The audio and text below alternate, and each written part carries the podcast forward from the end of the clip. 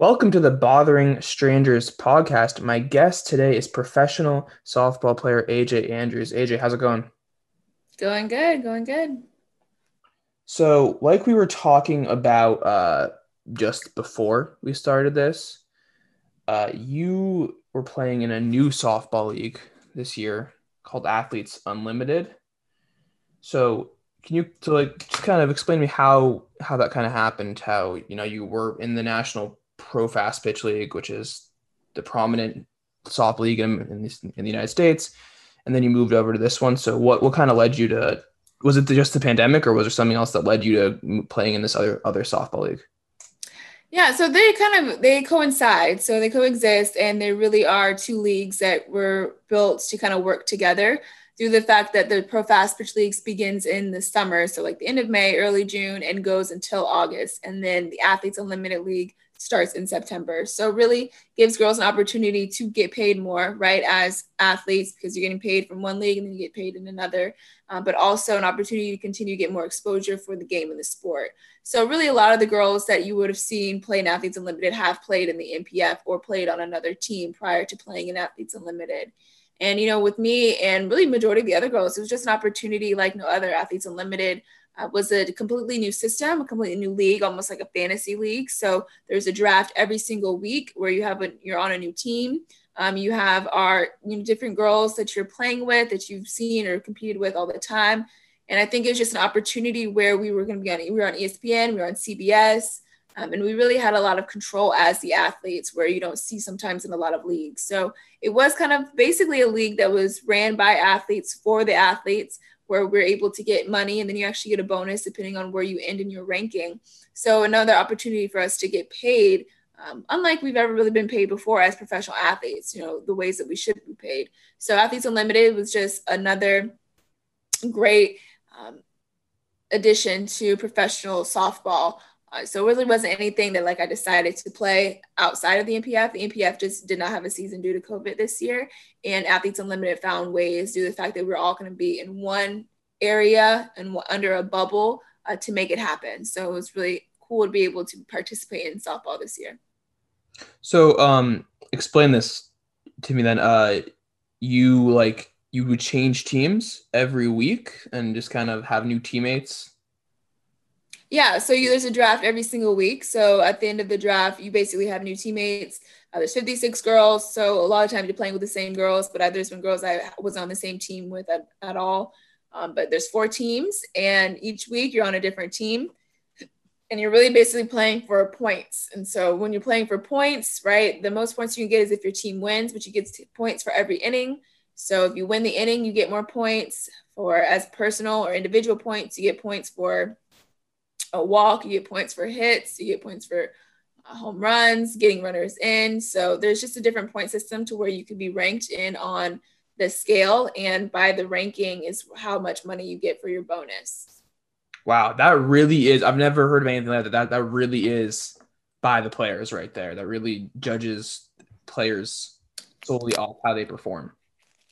Yeah, a little bit. Uh, you know, a lot of it's based off of the win, like the win is the most. So in reality, you could go four for four, but if your team loses, you're still going to be lower in the ranking than someone that maybe went 0 for 4 but was on the winning team, right? So, you know, there were some things that, you know, I think that Athletes Unlimited moving forward are going to do really cool to kind of help it be a little bit more for the players. But it definitely was a really cool season and a really cool opportunity to see um, how it would work and just a really amazing idea for athletes to just to get more excited about the game of softball and have a new look, especially with us being on TV. Wow, yeah. So um, you, you you brought up money, and you know can't not talk about money. Where uh, I know you talked about earlier, like that when you were in the National Pro uh, Pro Fast Pitch League, you know you're getting paid less than fifteen thousand dollars a year, and you know like you said, like in your documentary, you could literally qualify for food stamps mm. while being a professional athlete, which is not something we think about because most professional male professional athletes are, you know, making in this country making a lot more money than that. So how so you obviously made money, so we'll still make money in the season through coaching and through calling, you know, games and like commentating, but how do most professional softball players make enough money? how how a lot of softball players are coaches in the off season, so they coach college softball or they coach travel ball softball, high school softball, or they give a lot of lessons. And so it really just comes down to whatever it is that you can do, you know, to kind of stay afloat. Um, like you said, you know, with us being professional athletes, we don't necessarily get paid that way. And so, I mean, just the realization or the thought that a professional athlete has to have a second job is, I think, for a lot of people hard to fathom. Uh, but for women in sports, it's the tough reality for a lot of us. I mean, even in the WNBA, they're playing you know some of the top players are playing in Russia in the off season. So well, yeah, I mean, in other countries, you know, it's viewed. I mean, I've talked a lot. of friends with a lot of WNBA players, and when they go to other countries, it's just viewed as a sport, right? They don't really separate it into a man's sport or a women's sport. It's just basketball, uh, and so they get paid like basketball players, right? And so that's why they go overseas because, uh, you know, I mean, Diana Taurasi's even skipping seasons in the WNBA because she gets paid so much more money to play overseas, right? It just comes down to um, your way of life and being able to maintain that. And sometimes it's hard to do in America with the, you know, society's views at times on women in sports and how we should be uh, treated and viewed. Yeah, so it's interesting, like in Diana Taurasi's case, that you know she's been at the top of the WNBA for like a while. Oh, the and, goat. Yeah, the, the goat, and the WNBA is regarded as like the top women's basketball league in the world, but she's getting paid at lesser, more money at lesser basketball leagues. Yeah, I mean, it's just it comes down to just like the view of women in different areas in different countries, and I think you know, hearing a lot of the WNBA players talk about playing overseas and how you just you're just treated differently. It's just a different scene. People are really excited. I mean, even softball going to play in Japan, they get paid. If you go play in Japan uh, league, you get paid a, a lot more money, and people view you as just talented individuals. They don't try to separate you as, oh yeah, she's a woman, and you know that automatically apply for you deserving for whatever reason less money. So you know it's really interesting to hear those stories and then come back to america. And wow of course you want to represent the country you're from of course you yeah. want to be able to play here and and be able to be a part of these leagues. But when you're kind of respected and paid more and valued more in other areas you know you you can't do anything but understand why someone would go overseas and want to, to play over there. Have you considered playing in japan yourself I mean, I absolutely did. I mean, there was one year where I was going to go, but I was finishing my master's. So just because it was kind of an unopportune situation, because you're there, you're there for about six months. So I wouldn't be able to finish my degree. And, you know, it kind of got to where me, as someone who is pursuing other avenues outside of softball as well, with hosting, you know, it just wasn't advantageous for me to go overseas. Um, but for sure, if, you know, I wasn't so adamant about pursuing my other goals, playing in Japan would definitely be something I would want to do. Yeah, I, I can for sure see that. Um, one, you know, uh, myth I guess that's kind of been perpetuated a lot is that women's sports uh, just don't sell. So, do you know like where that myth kind of came from? I mean, I think that just comes from a long history of women being viewed as one way and men being viewed as another. I mean, it comes down to, I mean, even if you want to go back in history, right? There was times when it was thought that women shouldn't be physically active or it was going to, it wasn't going to be conducive to reproducing. Like there there's a lot of just falsities in this world or, you know, false information out there about women, um, women not being able to perform at high levels, women not being able to be as entertaining, right? Or not able to sell. And it only comes down to the fact that people believe that, or some people have this idea that women are inferior to men. And because of that, that they are not in positions to be as successful, as powerful, or as dominant.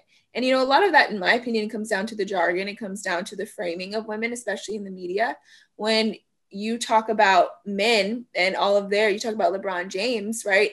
And you talk to, about him in a way or a fashion that makes him seem like a superhero in which he is right? But diana taurasi deserves that same tone of language as well right? You know there's these situations where you think even think about it with men in sports right? Men have nicknames. We have the mailman. We have the, you know i mean we have so many things. We have Deion Sanders has all these nicknames, mailman. You, you have so many situations in which men are Megatron, Megatron. Like there's so many things where men are viewed as more than or more than human, right? And right. that's what gives them this perception of being so strong and being so powerful. And when you talk about women, that same level of conversation is not being had. And when that's not being had, it's made to believe or framed as if women, what they're doing is easier, right? Or something that can be achieved by anyone, which if you go online, go on Twitter, you'll find a lot of uh, what I call couch um, coaches, a lot of people that believe that they can do things uh, that women can do.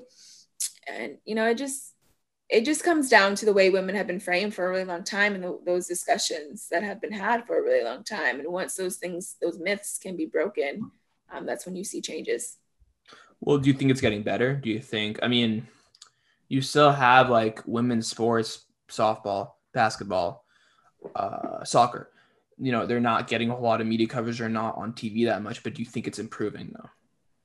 Yeah, I mean, I definitely think I think what's improving is women demanding to be respected the way that we should be respected. You know, I think that it's come to a point, and then men also, right? There's been a lot more support from men, especially, and I know Kobe Bryant, you know, rest in peace, has been someone that has been extremely avid about advocating for women in sports.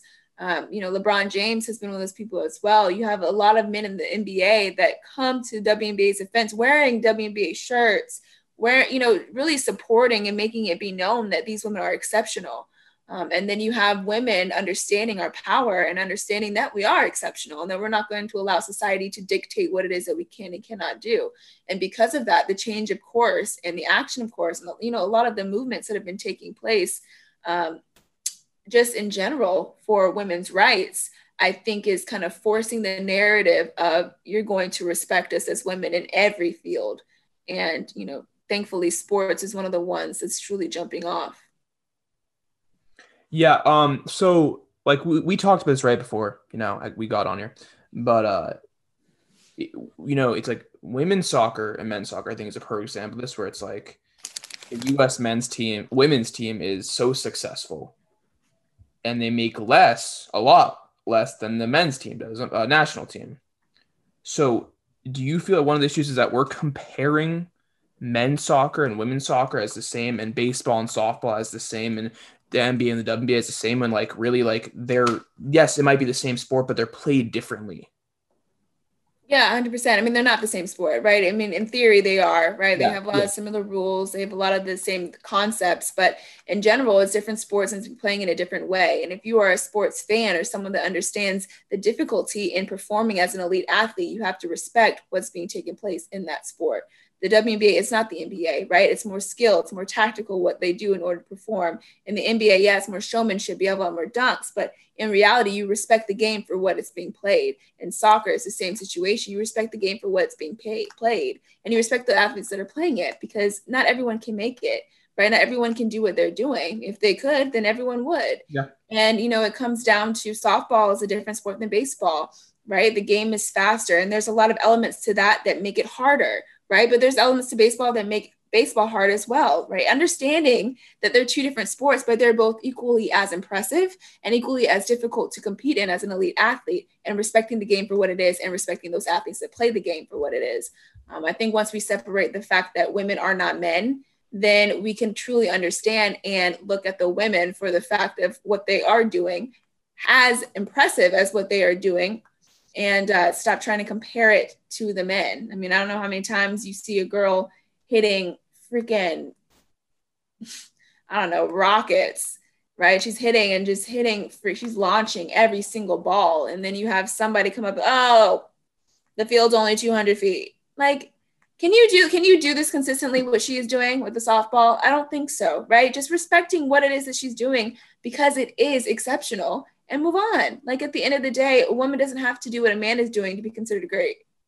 Yeah, it's really interesting that like, you know, in the NBA, the NBA, and all these sports, like we respect these male athletes as like the top of their game because that's exactly what they are. But then in like professional soccer and in softball and basketball, we don't respect female athletes as the top of their game, except they are at the top of their game. Like to play in the top league in the world or the country means you have to be a top athlete. And it's just not, and it's not really like being, you know, people can't frame it that way, I find. Yeah. I mean, again, it comes down to the framing in general of a woman in the media. I mean, if you were to go back and look at how women are talked about years prior, right, the excitement that comes from I don't know, an and one, or the excitement that comes from a goal, the excitement that comes from, you know, the different situations that you see the men coming. And then you watch the same exact plays being had or being taken on the women's side and just listen to how the reporters and sometimes how the people in the media describe it, right? It's almost described as, it's not described with as much enthusiasm, it's not described as much ferocity as you would hear in the men's. And it just comes down to how it is that you are framing women in sports um, in the media. And I think that you know there's so many people that are doing a great job of really giving women in sports that recognition that they deserve but i think in order for it to continue to shift which i believe it is shifting um, it's going to have to continue and just keep pushing for giving women um, the notoriety that so many of them have earned and so many of them deserve. So i want to uh, build off that even more for you as a black female athlete did you find that like when you were being scouted for college or for uh you know like possibly playing professionally did you find that you were being scouted differently in terms of like how they're looking at you maybe how they were writing up your skill set than you know say a white softball player especially because softball is a much whiter sport um, I wouldn't say I noticed any of that for college or, and honestly, I really wouldn't know. I don't know how the scouting kind of takes place in other sports, but for softball, it really just comes down to like us reaching out and then them coming to our to our games and kind of seeing what it is that they want to have on their team. But for me, you know, I mean, I, I've had situations in which in my life where I've been, you know, deemed one way simply because I'm black, or I've been asked if I can do this because I'm supposed to be fast, right? Yes, I am fast, but you shouldn't look at me and immediately assume that, right? You should immediately assume that I'm going to be a base runner, which has happened in my career uh, when I was younger. There's been times and situations in which I've been told that I am acting a certain way. And these coaches know absolutely nothing about me, but they made that assumption due to the fact that I'm Black. Um, there's been times when a coach has literally asked me, Am I truly a softball player? Am I just fast? Wow. Which, you know, exactly. So just, you know, there's been situations in my life for sure that I have come across um, bias, racial bias, and it really undermined the hard work that I put in as an athlete to achieve what I've achieved and to get where I am. And it's it's truly unfortunate because I know that I'm not the only one that experiences that. And that's why for me it's so important to try to be that voice and representation to force young girls to never succumb to that kind of treatment, to never let themselves think lesser of themselves due to the fact that they've embraced or they've come across someone that's really ignorant and has these ideals of them. Um, they're able to create their own reality and they're able to write their own future. And I would, I just don't want to see anyone alter that reality due to the fact that someone in their life um, has had narrow-minded views. So I mean, you talk about what coaches said, but did that ever like did the coach because the coach plays you, the coach like you know uses players how they want to. So did that ever become so bad where like you were like I can hit, but I'm not hitting, you know, like I'm just being used for this when like so like you felt like they were just making assumptions incorrectly and then they were using you as a player incorrectly. Did you ever did you ever feel that way? Uh, I mean, yeah, I've been used as a, I mean, I think it was probably early on in my career, right, where I talked about being viewed as maybe a base runner rather than a a complete player. And you know, for me, it just come came down to I'm just going to continue to prove who I am as an athlete and what it is that I can do. Eventually, got to a point where I chose another team because I just was not able, and I had nothing. To, I began to play more on that team, and it was actually an integral part of the success of that team, but you know, it came down to you can only deal with ignorant people for so long. And so I just had to move forward to where I think that just goes to anyone. You have to go where you're wanted, you have to go where you're valued. Um, and so for me, that was a part of my thought process in moving on. But, you know, I think that for a lot of Black athletes, especially in a sport where they're the minority, uh, you know, it can come to, you can get to a point where you feel as if you are not being valued or respected in the way that your talents present like you've presented that you are this talented athlete and that you are capable of doing xyz but sometimes someone that doesn't look like you um, is given more opportunity. And I, I never really was able to put my finger on why other than the fact that maybe it's just not because these racial bias are put in place to kind of put you in a box and say this is what you should do right? So because it's what you should do aj you're fast you're black you should be fast and then you have someone who is maybe white it's fast it's, it's exceptional because they're not deemed as should be right? Um, and so it's seemed as impressive. Um, so you know there's situations like that in which i know a lot of people that are minorities in whatever sport it is that they're playing where their skill sets are being doubted they're being questioned and they're being reviewed over and over again where else is being overlooked someone that is maybe not even half as good as them but because they were not um, placed with racial bias um, they're able to get by without being questioned as much yeah i mean you, you see with white athletes in basketball too I mean, it's it's just whenever you're not, it's a, it's whenever you don't fit a mold essentially, and then there, and then you know you have to like it's hard. You have to try, try to break it. Well, I think it's different. I mean, I don't know. I think that when you come down to like, let's say, if you're talking about white athletes in a sport in which you know there's predominantly black athletes playing, um, I think the opposite effect though is a little bit different because I do believe that when it's it's in it's impressive. Like if you were to go around a group of black people and they're playing a sport and someone white comes up and shows a lot of skill, everyone's like, oh, yeah, yeah.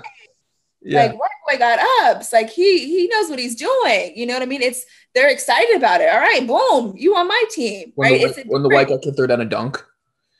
Huh? When the white guy can like throw down a dunk. Right. It's like white men can jump, right? It's impressive. Yeah. It's exciting. Right. They people want that person on their team. You know, once you prove yourself, it's done. There's no more questions yeah, about what you're exactly. doing. Um, but I believe it's the opposite for Black individuals because Black people have to continuously prove themselves, right? White people okay. get one shot, it's done. All right, we, you proved yourself, good. Black people have to keep going or else it's looked at as a fluke. Did you have so playing in you know the athletes unlimited league being your first season in a new league? obviously like they know who you are from you know from playing at LSU and then from playing in in other professional leagues but did you have to did you find that you were having to prove yourself again because you're known and you you were, you were literally the first woman to get a gold glove like like ever period mm-hmm. so obviously you're known for fielding and you're known for, for stealing bases as you did one time lead the NPF, the National Pro Fast Pitch League in, in stolen bases. So did you find that you were having to prove yourself again as a hitter?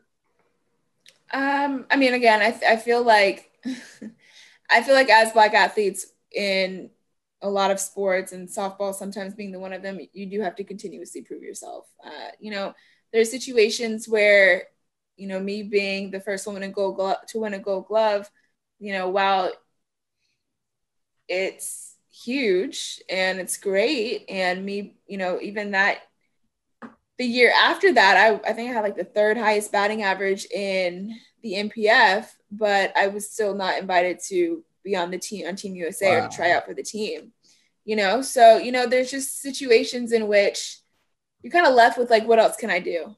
You know, like, what else can I do? Yeah. I just I have to keep pushing, and um, that's just kind of the situation, regardless of what league you're in. And you know, it's just it's sad to say and it's it's sad that that's the reality but fact of the matter is is you know a lot of times black people just don't get to ha- get, can't take a rep off. We don't get to at times we just don't get it to get a rep off right? We don't get to have a bad season and it be looked at she just she had a bad season. It's looked at oh well maybe she's not a good player right? It's the conversation is different at times. I'm not saying it's for everyone but if we're just generalizing it all right the conversation is different. And um, you know as a as a black athlete at times you have to swallow that and you have to try to use that as fuel to keep pushing forward because you're not going to have a great season every year. Like yeah. it's just, it's not going to happen to anyone in any sport. And, you know, and if you do, that's why you're considered a legend because it's hard to do. It's not something that gets done. I mean, there's, you know, there's amazing players, there's the great players, then there's the legendary players. And, you know, it's just, there's categories. And there's, that's why there's so few people in that legendary spot. Yeah. yeah. But, you know, I think that it just comes down to, I mean, shoot, I say few people. There's probably like when you think of legends, people probably think of maybe max five people in each sport that you could just knowingly go, I oh, was oh, that's a legend. Five people. I was thinking five people, period. Right. Like, you know, it's just not even exactly like it, that's it's it's so those people are just not human. You know, it's just it's different. And you know, it's just it's hard. It's definitely a difficult pill to swallow. But I think at a young age, at times being a black person in this world and in this country we're we have this understanding that at times we have to work twice as hard to get just the bare minimum of what some of our counterparts get. I think LeBron James. I think LeBron James is a good example of this because, like, I think because like two years ago they were like, "Oh, LeBron, he's slowing down." And he put up like a really good season, but it just wasn't quite the same. Yeah, it's like you know you just you're scrutinized. And then as soon as like you don't have that exceptional season it's like ah oh, she just doesn't have it anymore. Oh she's just not a good player. Oh someone's better. You know what i mean? And you just it's it's unfair. It's an unfair reality and it's unrealistic to assume oh, that someone is going to be completely unrealistic to be like exactly. oh you're, you're, gonna have a good season every year. Right. Have you have you i mean you've only you've been playing actually for four or five years now so have you had any of those years cause from the hitting side where you know you just it just hasn't you had like a slump during the season or something happened and suddenly they're like, huh, AJ didn't hit as well this year? Um, I mean, yeah, all the time. I think professional softball is just difficult, right? It's just a, it's a tough game. Soft baseball, softball is a tough game, and um, for me, like I've suffered a few injuries this past couple years. So like this past season, playing with Athletes Unlimited, actually my left hand was fractured and my thumb on my right hand, my UCL and my RDL was, were both torn. So I was playing very injured. And I don't know if, I mean, when you athletes know when you play injured, the mental, oof, like it's tough. It, it's hard. You know, it's hard, of course, physically, and then trying to keep up with the the toughness of the physicality of it, it weighs on you mentally. But then knowing that you're not performing the way you can perform weighs on you mentally. But then you have to realize, okay, but you're injured, so you're not going to perform the way. And it just is like a, it's a circle, and it just keeps going. Um, so you know, this year I don't, I feel like could have been a lot better of a year. But granted, I'm playing with really no hands.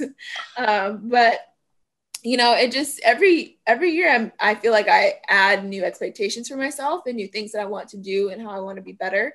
And so any year that I don't feel like I really kind of reach that, I don't feel like it's a great year.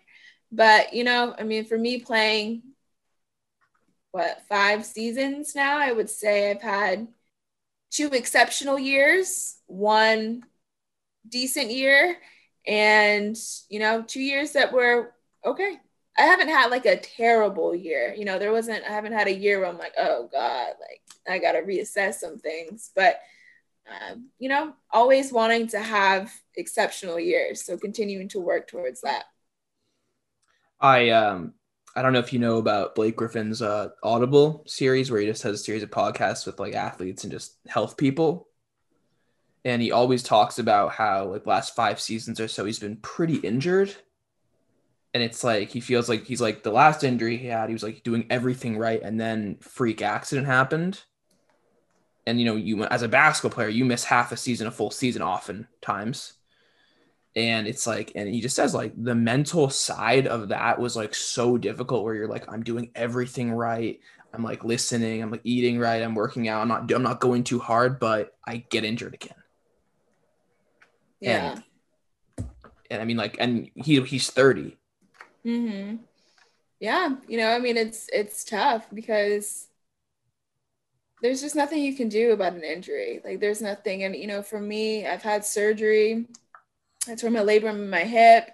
I've broken my hands a couple times. Like I, you know, I've, I've been through the ringer and no matter what you do, and you know, as an athlete, you always think you can push through. You always think you can, you can make it on the other side faster yeah. than what your body's allowing you to and you know it's just it's tough when you can't you can't push through you just you physically can't no matter how much mentally you feel like you can uh, no matter how much you try to put your body through there's just when your body's saying no your body's saying no.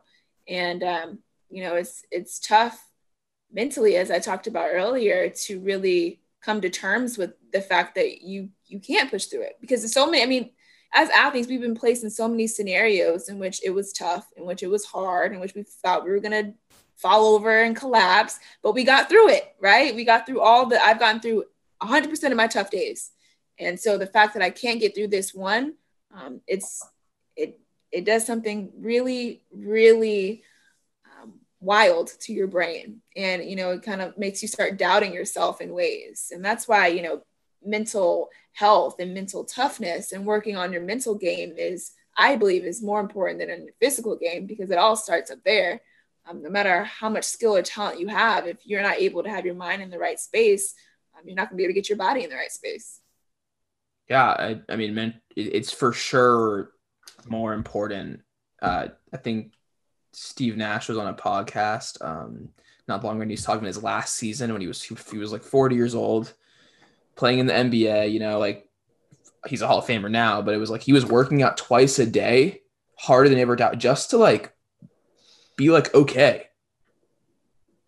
And like it's, it's kind of like what you're talking about. It's like at the end, especially like when you get into your mid 30s and your 40s and your body starts like slowing down, you're like, oh my god, like how do I stop this?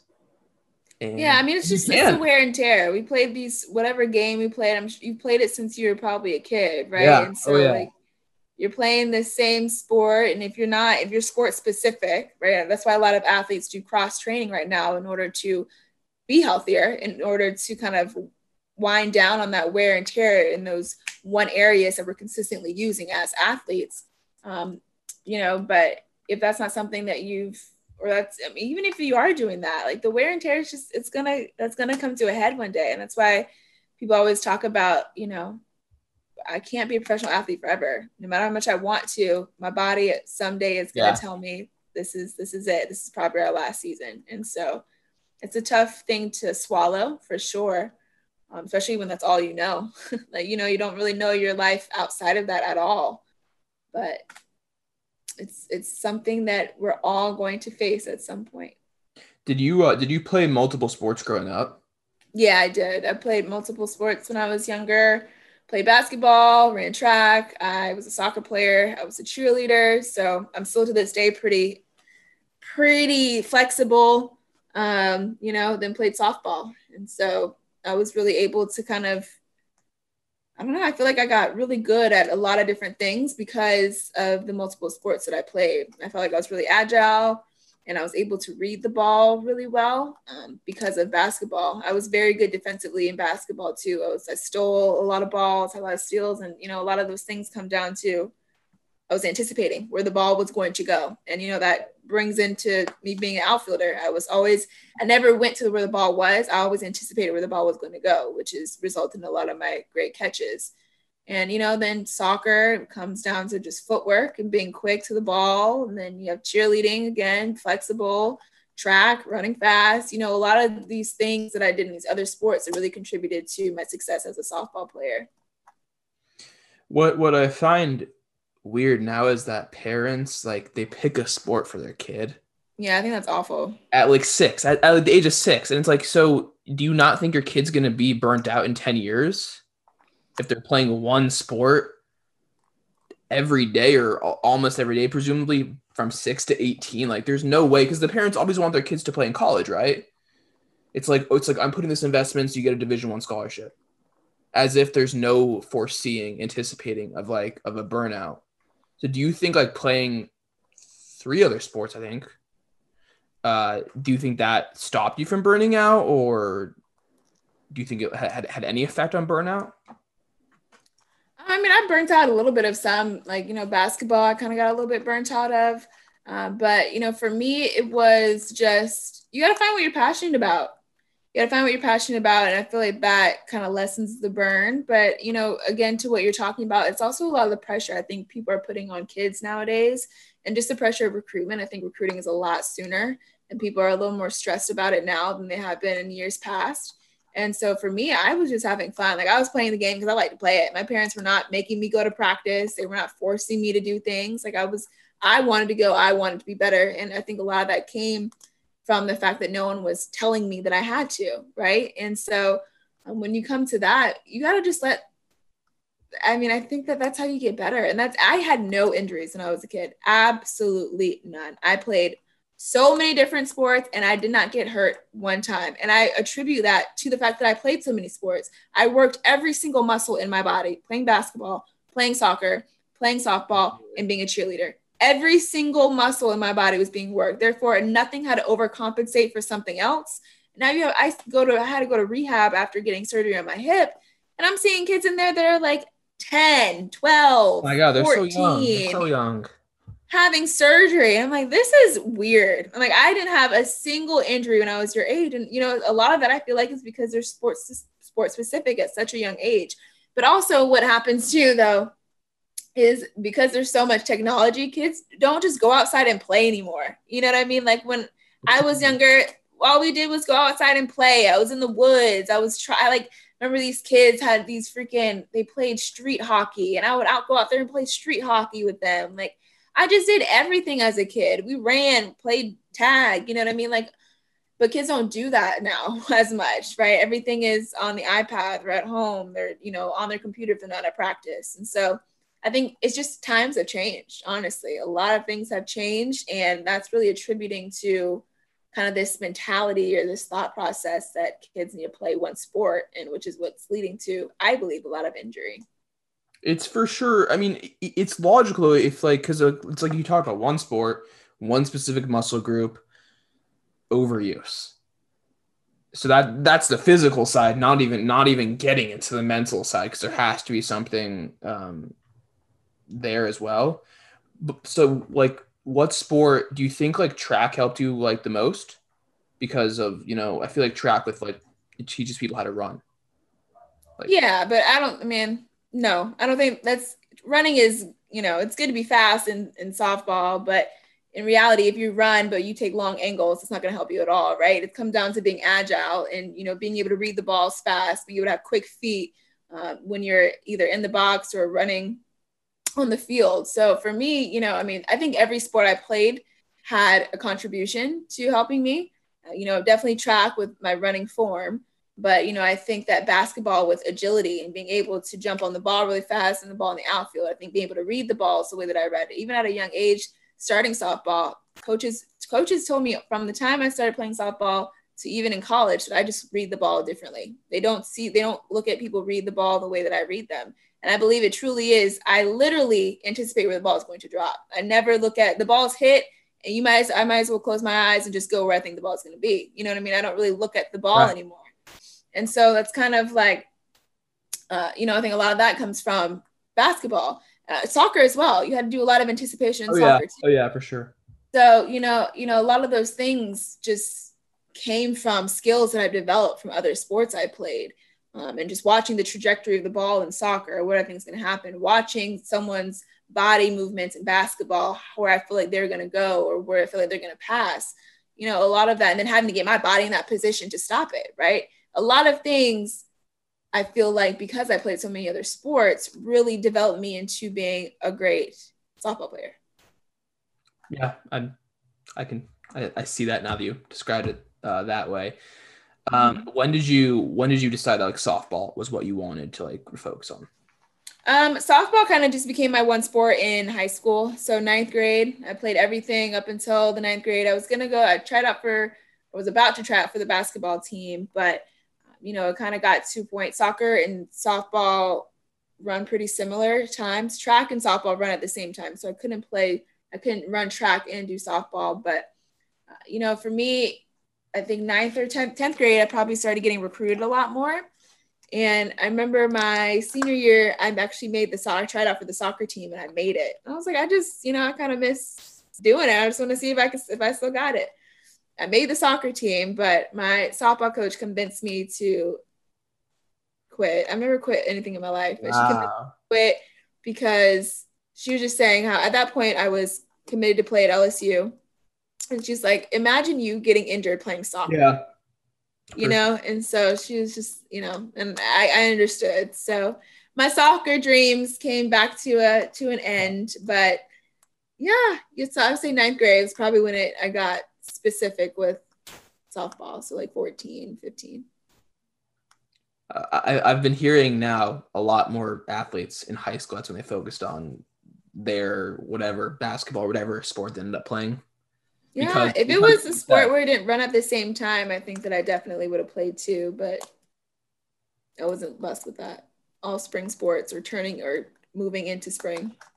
I'm always very impressed with the college athletes that play two sports, like in college. Yeah. No, that's that's that's hard, like really hard. So you get no break at all, no break at all, and you're going. Always have, ugh, yeah, it's hard. I mean, Football- college is hard, and then imagine being a student athlete twice, two seasons. Yeah, And it- no, I'm good. that's hard. Football and baseball is the one I hear about now. I, th- I think their seasons are just so apart from each other that that's that's like the most feasible, I guess you could say. Yeah, a lot of baseball and football. hmm A lot of, a lot of like quarterbacks. Kyler Murray, obviously, in the NFL is a perfect example. I mean, hey, if you take off in baseball and you get drafted high, you get to make more money for a longer time. Yeah, that's why that's why I was so surprised that Kyler Murray and I, I was wrong in predicting this as I say that. I would that's why I thought Kyler Murray, who's on the Cardinals now, I was like he should go play baseball. I was confident he was making the wrong decision. Yeah, I mean, I guess unless you're, but he's a quarterback. That's like a different thing. You know, I think if you're, if it was a different position, you know, like running back. And if you're running back and you play baseball, you need to play baseball. That's, that's yeah, it. it's don't your, be, that, that, that's bad. That's stupid. your your time span, your lifespan is just going to be so much, so much longer in baseball. But it's all subjective, you know. It is it is subjective, but I was also thinking for a guy like Kyler Murray who's like 5'9, 5'10 and a quarterback where it's like height really does matter. I, I, I was I literally was telling people I'm like well I'm like I'm like he's gonna be injured within the first season and then like that'll be that. I thought he was gonna have like one hit, one big hit against him because he's smaller and that would like be it for him. Why? Johnny Manziel did it. I don't know why because I want Russell Wilson isn't that big. because I want him to play baseball. I, that's why. It's because I Oh. I watch football, but I like baseball more. So I'm like, I need him to play baseball. So I so I so I was like, I didn't want him to get injured, obviously, but I was like, it wouldn't be the worst thing if he did, because then I could see him play for the A's. Then, then I could like watch him play and just tear up the MLB. I mean, you could always, I know like it's a different time, but Michael Jordan, Bo Jackson, Deion Sanders didn't play both. But they taught, but but they say it's impossible now. I know. I don't like, I don't know why, but Well, Deion Sanders says you can't be a quarterback. He he he's because he, he wasn't a yeah, it'd be hard to be a, it'd be hard to be a quarterback and do both. But I think if you played another position, maybe. Maybe, but he also says he could have been much better at baseball though too.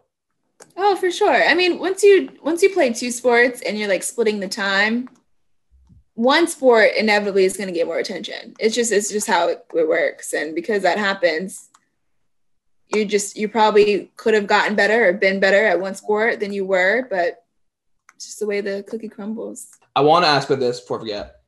The ESPN body issue. You were in it three years ago. Um, that's all. That's something that like it's it's it's a pretty big honor, right? To be like asked to be in the ESPN body issue. Yeah, a lot of really amazing athletes have been a part of the magazine. So how did you? I mean, what was wh- when uh, ESPN called you, or was it Sports Illustrated? It's ESPN. Okay, I was yeah. So when ESPN called you, what I mean, what was your reaction? Like, was it just like an honor? What, what was your thought process then? Yeah, I mean, I was honored. I was really excited, a little, you know, I don't know if nervous is a word, but apprehensive because obviously I'm naked. And, you know, I just remember having to talk to, you know, I told my dad about it and, you know, my dad being a dad, just being like, "Mm, I don't know about that. And, you know, me and my dad, we, my, for my whole life, me and my dad, in order to get what I want, I kind of have to make like a PowerPoint. And my dad is a lawyer. He was a lawyer. He's now a judge. So I always have Ah. to like think of the argument, the rebuttal. Like I have to think of everything he's gonna say back to me and present it to him and my with my answers. Normally I'm pretty good. I think he like actually is just more impressed that I do that. I don't think I ever really sway him. but um, you know, I did that, and he came back with his response. He sent his own PowerPoint, and um, but in the end, you know, he's just my parents are extremely supportive. They've always been like that. They're always just people that, you know, they're just always there for me. So in the end, they're cool with it. And so I, you know, did the body issue. And, you know, for me, it was an amazing honor because it had been 10 years since a softball player had been in the magazine. And, you know, for me to be able to represent softball again and be able to represent just all the different body types that are in softball, uh, you know, for a long time, being a muscular woman, right, was deemed as manly. It was deemed as unattractive. And so for it took me a long time to really get comfortable and to love my body and to love myself. And this was kind of like my I don't know, emancipation. Like I just felt great. Like I just felt like this was me really loving myself, being proud of my body, being proud of the hard work I put into my body, and being able to showcase that after winning the gold glove. And so, you know, for me, it was amazing. And it wasn't as crazy as, you know, I think people were like, oh my God, you're naked. He saw you. Um, but you know, it was really it was super professional. Just the photographer and the woman that was in charge of running the whole show were two people that ever saw me um, undress. Whenever there was a break, they would bring me a robe. Like it was it was done so cool. And I was on this dried lake in the middle of California somewhere. And you know, very it was an amazing, amazing experience. And the response that I received from it was amazing. You know, so many people for me growing into my confidence was a work in progress and i finally made it to the end of that and being able to help so many other women um, you know get to the end of their process too was an honor for me um so when you when you got the call okay they're like okay do you want to do this and then you decide to do it did you work out a little differently yeah i did i did two a days for quite a while um, you know, I was eating really great. Not that I always eat pretty great, but like I, I would pass up on, I love Reese's and I would pass. You call it Reese's too? Not, oh my God. I would pass Reese's to freaking, I was like, all right, for this month, however long I have before I have this photo shoot, no Reese's. And so, yeah, I just, I got really disciplined and definitely worked out a little bit more. So just trying to mm, add a little more oomph to my already oomph. So it was great. I watched the. Uh, did you watch when when they did the? They had like the ten year anniversary of the body issue, and they did like the ESPN series on it. No. Oh, you don't know what this? Okay. Um, I thought you would. Uh, I just didn't did... watch it. Oh, oh, okay. You didn't watch it. Yeah. yeah. Uh, uh, Karl-Anthony Towns took it so seriously. Like they documented his pro his preparation for it, for like getting the call to being like, okay, I'm gonna do this. He was so like on his grind, just like you were about like, I'm gonna look the best I can look. That's so funny. I was kind of like, I just wanted to make sure, you know, that I looked as strong as I always look. Because once the off season comes, you know, you take a break, you're doing what you're doing. And I mean, I got it was an email initially. I got the email um, during the off season, so I just was like, all right, we just got to get back to work even harder than what I, you know, was doing. So yeah, I didn't take it as seriously as it sounds like he took it, but I definitely was like, okay, I'm gonna, it's it's go time. He did everything he could without like impeding his progress as an NBA player, essentially. That's interesting because that because that's always the big issue with with with when you know as I heard in the documentary and like people like you or any other athletes are like okay so come beyond body issue okay so I'm gonna work harder work out harder now but at the same time I can't like you know lose too much weight or gain too much weight. Mm-hmm. So that was so that so that's always the big issue. Did you like talk to like your trainer where you're like okay so I'm gonna do this and I want to look the best I can look, but obviously I don't want to like go against anything for softball? No, I just trained. I just trained and worked out and just did my thing. And, you know, I mean, for me, they're really, for me, power is what I focus on for softball, a lot of power movements. And power movements is honestly how you build muscle faster anyway. So if you look at like the science of everything. So for me, I just did what I always did, just kind of did it at a more intense rate. Okay, pretty. Uh, I, I was expecting like a very like complex answer, and it makes it's pretty. It's pretty sure. yeah. It's really straightforward. Uh, so, I mean, did you expect the call? Did, like, like, were you obviously you're you know we're aware of the in sports you're aware of the body issue, but did, but were you expecting them to like reach out to you?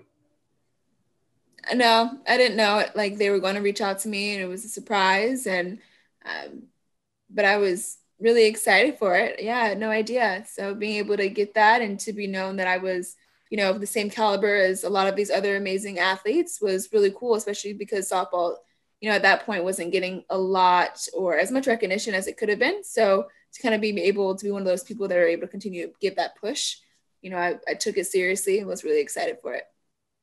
What they have done pretty well in the last couple years in terms of just getting a lot of athletes from different sports including like you know the olympic sports that we only watch during the olympics mm-hmm. and just kind of showing off you know how different how like for instance like um a thrower in the olympics is always going to have a significantly different body type than a softball player but they're going to show it they're going to show them in like the right ways well it's all about showing your physique and trying to accentuate what makes you the greatest athlete you are. So it's not, you know, and everyone comes in different shapes and sizes. I think that's the beauty of sports. Like there's no defined physique that makes an athlete an athlete, right? There's so many different categories and different body types, different body shapes, and reasons in which they are the way they are in order to be as efficient as they can be in mm-hmm. their sport. And every single body type should be celebrated. So, you know, I think it's important to have that level of diversity and to showcase every sport, as at least as many sports as you possibly can um, and showcase the beauty in that and beauty in their muscle, beauty in their power, and beauty in their bodies. Yeah. Yeah. What, what you said. Uh, I do. I, I, I forgot to, to I want to circle back to this. Um, like we, cause we were talking about this before, um, the, like we got recording, but you know, we had this kind of conversation about women's sports the lack of media coverage but at the same time like how the networks don't give it media cut don't don't give women's sports media coverage. So how can we even like appreciate women's sports if we're not if we're not seeing them? Mm-hmm. so is it a hand in hand thing as in like espn and cbs and all these networks are giving basketball soccer softball all these uh, prominent women's sports in the united states? Are is it do they is it like is does coverage work in the way where in order for women to get paid more in order for women to get seen more in sports i should say they just need to be like given more opportunities on tv or is that just one part of it? I mean I think, I think that's one part of it but you know i think that's a big part of it. You know i think that being able to be on tv more is extremely imperative in order for people to have access to those women in sports. I think people a lot of times they consume whatever is available, right? So being on social media, being on TV, you're going to consume and you're going to get your idea, your thoughts, your views on a sport, on a person, whatever it is, from whatever it is that you see and whatever it is you're taking in. If all I see is negative commentary on women's sports, I'm thinking, oh, women's sports are not as interesting to watch, right? If I see people talking about women's sports one way and I don't see it in another light, I'm going to think, oh, it's not entertaining. I don't want to even give it a try, right? Being able to see these different women and see them performing the way that they are to make your own opinion versus listening to whatever it is that you're looking at and consuming because as you have easy access to it. Um, giving women's sports easy access to viewers is what's going to change that narrative. It's going to change and allow people to form their own opinions right? But then you go beyond tv beyond the exposure of that tv provides.